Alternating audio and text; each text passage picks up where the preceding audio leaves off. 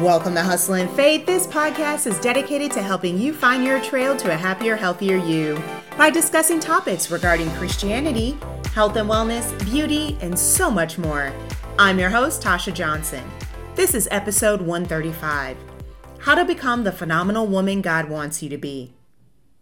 March is when we celebrate Women's History Month, and one of the greatest compliments that someone could ever give me is to tell me that I'm a strong person. Strength is a characteristic that I truly, truly admire.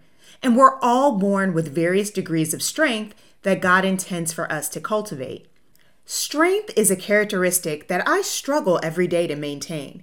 And I've lived the majority of my life always feeling less than, like I'm not enough.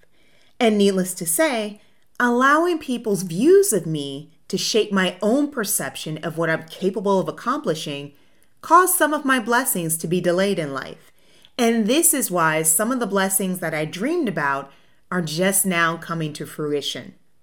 And so, by cultivating the negativity that people spoke into my life, caused me to experience my delay in receiving my blessings. I should have cultivated what God's word said about me, not internalized people's negative thoughts about me. Listening and implementing the word of God in my life would have led me to my purpose much sooner.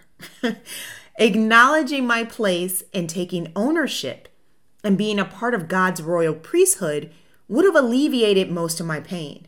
Cultivating negativity instead of positivity is why it took me so long to receive my blessings. Having a less than enough or victim mentality kept me from growing in grace. And having this mentality is dangerous. It's a surefire way to delay or miss out on all the blessings that God has in store for you. And deep down, I knew this less than enough mentality was wrong. And that's why I kept associating with strong people that I admired, thinking that their strength would somehow rub off on me. And what I failed to realize is that there are no shortcuts to having a successful life. Developing the attributes of Christ, such as strength, courage, the list goes on, doesn't work by riding on someone else's work. Eventually, we all have to do our own work so we can know how to properly apply God's word to our life. Yet, getting rid of this lazy mentality is easier said than done. I learned the hard way that becoming a strong person doesn't happen overnight. it takes years of overcoming the ups and downs of life without giving in to the pressure of adverse circumstances. Only then can you consider yourself a phenomenal woman. Strong women are well aware that if all you see is what you see, then you're not seeing all there is to be seen. Their tenacity enables them to keep going, even when the world is falling apart around them. My mom is definitely a phenomenal woman. I've noticed that people like my mom and other strong women are able to keep their eyes on the prize because they've been able to do the following on a consistent basis. Number one, accept how God views you. Now, most people would assume that I'm a positive person, and for the most part, this is absolutely true. I speak positivity into everyone else's life except my own. Again, I have allowed some of the setbacks that I've encountered in my own life to bring me down. And I allowed those circumstances to dictate my ability to see and accept how God views me.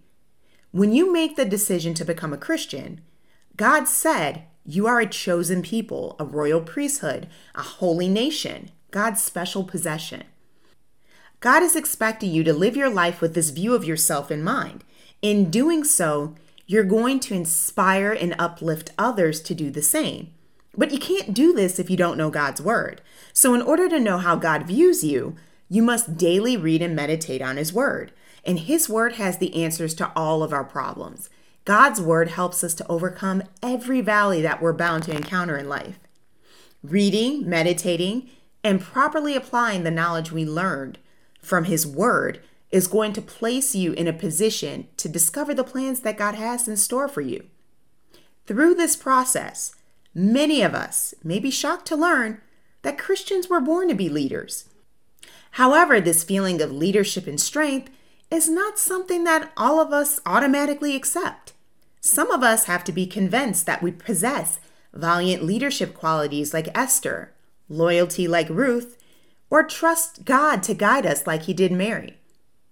Regardless of what camp you find yourself in, you can't lead from behind. If you're constantly comparing yourself to the world, then you're headed down a self destructive path. And God has different plans for us to achieve in our lives. However, we'll never find out what those plans are if we're not willing to put Him first in our lives. After all, God is a jealous God, and He has every right to be since He made us. Therefore, if we want to have a relationship with Him, we need to make sure that we're all in. God doesn't like double minded people. And this is why Christ said, I wish you were hot or cold. We would never, ever be friends with someone who's friends with us one minute and then friends with our enemies the next minute. We would never consider that person's behavior the beginnings of a beautiful friendship. Yet, this is how many of us treat God. And what we fail to realize is that God refuses to be treated this way.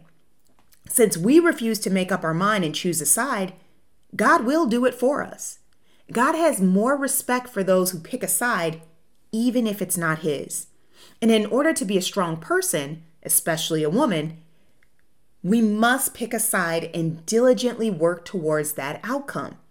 This building process encourages us to take time to define what success looks like for you. And so that leads us to number two deciding what success looks like for you.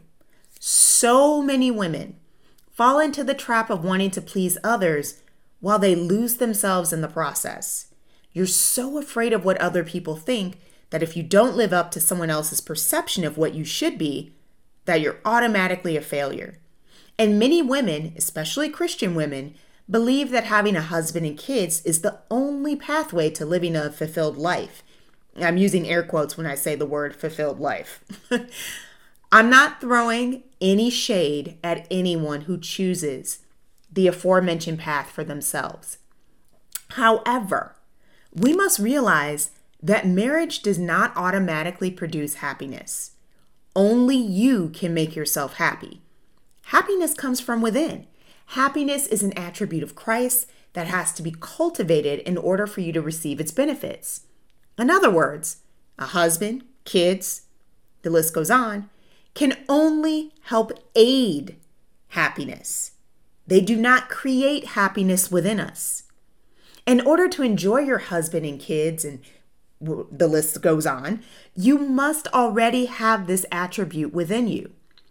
A similar principle applies to success. Only you can make yourself happy. Again, happiness comes from within.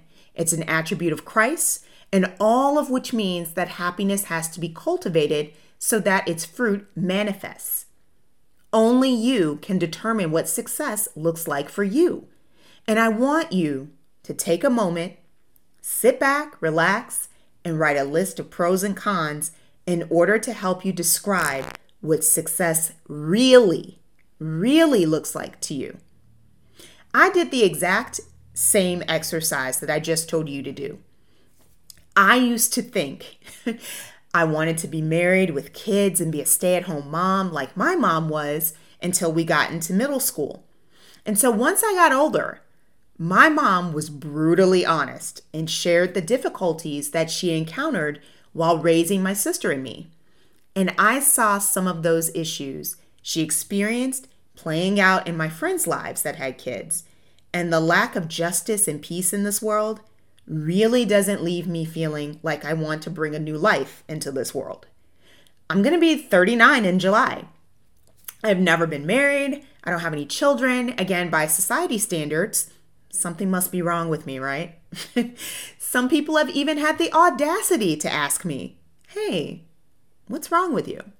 So here's the thing I was raised to have standards, and there's a lot of losers out there, and I know I have a lot to offer, so I will never dumb myself down, nor do I want a man mistaking me for a doormat. Now, I know exactly what I'm looking for, so I don't need to go on practice dates. Unless that man I meet checks every one of my requirements on my checklist, it's just not worth my time and effort to be in a relationship with him. God has already blessed me with family and friends, a great career, awesome, awesome side hustles, and hobbies that more than satisfy me and occupy my time. Plus, again, cannot stress this enough. I have absolutely no desire to have kids, so I'm even more not in a rush to meet Mr. Right. I'm more than content living my jet setting, carefree life. Even if the marriage thing ends up not being in the cards for me, I'm more than content to be like Christ or Apostle Paul and countless others in the Bible who remain single. I'd rather be happy and single than married and miserable. So many women feel stuck in less than ideal situations from both single and married backgrounds. And many times, this can be attributed to the way that we're so busy, like trying to please others, that we don't realize how much personal baggage we're carrying around. If you hop into a relationship without addressing that baggage, you're setting yourself up to fail. You will constantly project your insecurity, your fears, your worries onto your spouse. And this is why we shouldn't rush into a relationship until we have fully resolved the issues in our lives. We should not allow our distorted emotions to dictate our actions. Loneliness can be misunderstood. Being alone doesn't mean that you're lonely if you're willing to work on your relationship with God. And speaking from firsthand experience, I lead a very fun and satisfying life. While you're working on your relationship with God, don't be surprised if He reveals some talents that you didn't know existed. And last but not least, monitor your progress. When you're developing a new habit, the best way to monitor your progress is by keeping a checklist. A checklist is going to help you stay honest to yourself in your endeavor to stay on the right path. I have noticed that whenever I don't use a checklist, I end up slipping back into my old ways.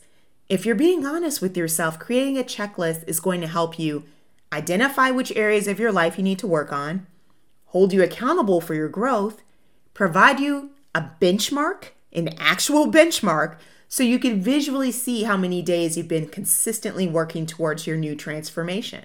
Now, in case you're not sure how to create your own transformation checklist, be sure to download the free Phenomenal Woman checklist on the Hustle and Faith website.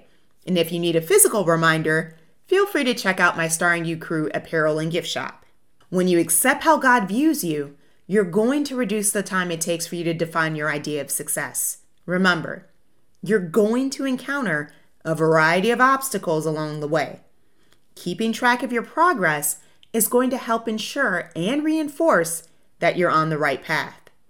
Regardless of how many times you fall during your journey, and trust me, you will fall, make sure you get right back up and keep going so you can be the phenomenal woman God wants you to be. Thanks so much for listening to today's episode. If you enjoyed listening to the Hustle and Faith podcast and would like to support the show, please consider sharing it with your friends, leaving a review, donating, or making a purchase at Starring You Crew, our fitness apparel and gift shop. Be sure to connect with us on Facebook and Pinterest. And remember, if you're everything to everyone, then you risk being no one. You never know who you will inspire. See you in the next episode.